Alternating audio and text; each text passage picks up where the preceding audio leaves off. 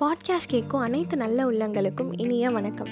இந்த பாட்காஸ்ட் ஏன் எதுக்கு எதனாலன்னு கிளியராக சொல்லிடுறோம். அதுக்கு முன்னாடி நம்ம தளபதி ஸ்டைலில் ஒரு குட்டி ஸ்டோரி ஒரு இருபத்தி மூணு வயசு ஐடி கம்பெனியில் மந்த் ஸ்டார்டிங்கில் சம்பளம் வாங்கி மந்த் ஸ்டார்டிங்லேயே இஎம்ஐ கட்டுற ஒரு நார்மல் பையன் லைஃப்பில் நடக்கிற ஒரு இன்சிடெண்ட் அது ஒன்றும் அவ்வளோ பெரிய இன்சிடெண்ட்லாம் இல்லைங்க. எல்லாரும் அவங்கவுங்க நார்மல் லைஃப்பில் நம்ம பார்த்துட்டு பார்க்காம போகிற ஒரு சின்ன இன்சிடெண்ட் தான்.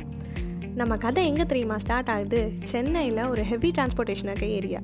அங்கே ரோட்டில் டிவைடர் சப்போர்ட் இருந்த ஸ்டோன் மூவ் ஆகி கிட்டத்தட்ட ரோட்க்கு நடுவில் வந்துருச்சு. அந்த டைமில் அங்கே வண்டியில் வந்த ஒரு அங்கிள் கல் மேலே அடிபட்டு கீழே விளையாண்டாரு.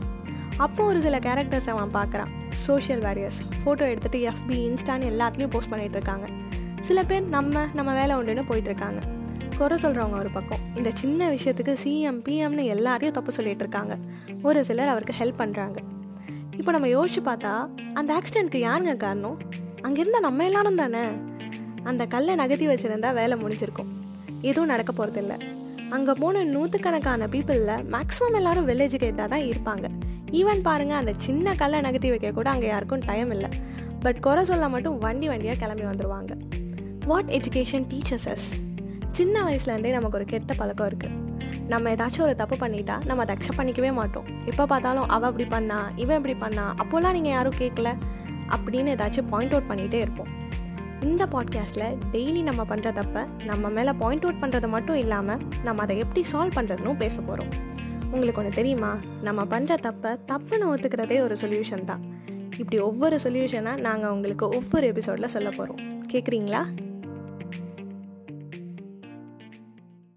காலையில் மணி எட்டு. இன்னுமா தூங்குற? நாளைக்கு ஃபுல் லாக்டவுன் அம்மா சுப்ரபாதம் பாட வாரி சொல்லிட்டு எழுந்து பார்த்தா ஆமாம் மணி எட்டு. அவசர அவசரமாக குளிச்சு கிளம்பி திங்ஸ் வாங்க மார்க்கெட்டுக்கு போனால் அங்கே ஒருத்தர் வாய்க்கு மாஸ்க் போட்டுட்ருக்காரு ஒரு ஆன்ட்டி தள்ளுமான்னு இடிச்சிட்டு போகிறாங்க அப்பப்பா உயிர் போய் உயிர் பொழிச்சு வந்தேன்டா சாமி.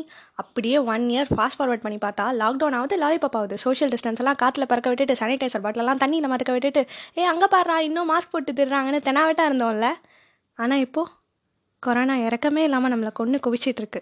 ஏன் தெரியுமா? நம்மளோட இறக்கமற்ற தன்மையால் தான் எங்கேயோ யாரோ தானே இது வரைக்கும் நியூஸில் காட்டின ஸ்டாட்டிஸ்டிக்ஸ்லாம் வெறும் நம்பராக தான் தெரிஞ்சிச்சு. எப்போ நம்மளை சுற்றி உள்ளவங்களுக்கு நம்ம வீட்டில் ரொம்ப க்ளோஸாக வரும்போது தான் தெரியுதுல்ல நமக்கு? என்ன பண்ணுறது நமக்குள்ளே கொஞ்சம் கூட ஈரமே இல்லாமல் போச்சு. பக்கத்து வீட்டுக்கு வந்தால் கூட அப்பாடா நம்ம வீட்டில் யாருக்கும் இல்லைன்னு தோணுதில்ல? ஆனால் அவங்களுக்கு நம்மளால் என்ன ஹெல்ப் பண்ண முடியும்னு யோசிக்கிறதே இல்லைல்ல? அதை விட்டுட்டு அரசியல் பேசிட்டு நாட்டோட அட்மினிஸ்ட்ரேஷன் சரியில்லை ஆயிரத்தெட்டு குறை பேசிகிட்டு இருக்க போகிறோமாங்க என்ன யோசிக்கிறீங்க? அடப்போமா எனக்கே ஆயிரத்தெட்டு பிரச்சனை இருக்குது பெருசாக பேச வந்துட்டான்னு நினைக்கிறீங்களா? உங்களை நான் ஒன்றும் செலிப்ரிட்டி மாதிரி லேக்ஸ் கணக்கில் முதலமைச்சருக்கு நிதி கொடுக்க சொல்லுங்க பின்ன என்ன? அப்படிங்கிறீங்களா? முதல்ல நீங்கள் பேசிக் ப்ரிகாஷன் பண்ணுங்கள் வயசானவங்களுக்கு ஊனமுற்றவங்களுக்கு யாருக்காச்சும் பக்கத்தில் இருக்கிறவங்களுக்கு ஹெல்ப் பண்ணுங்கள் அதுவே போதும்.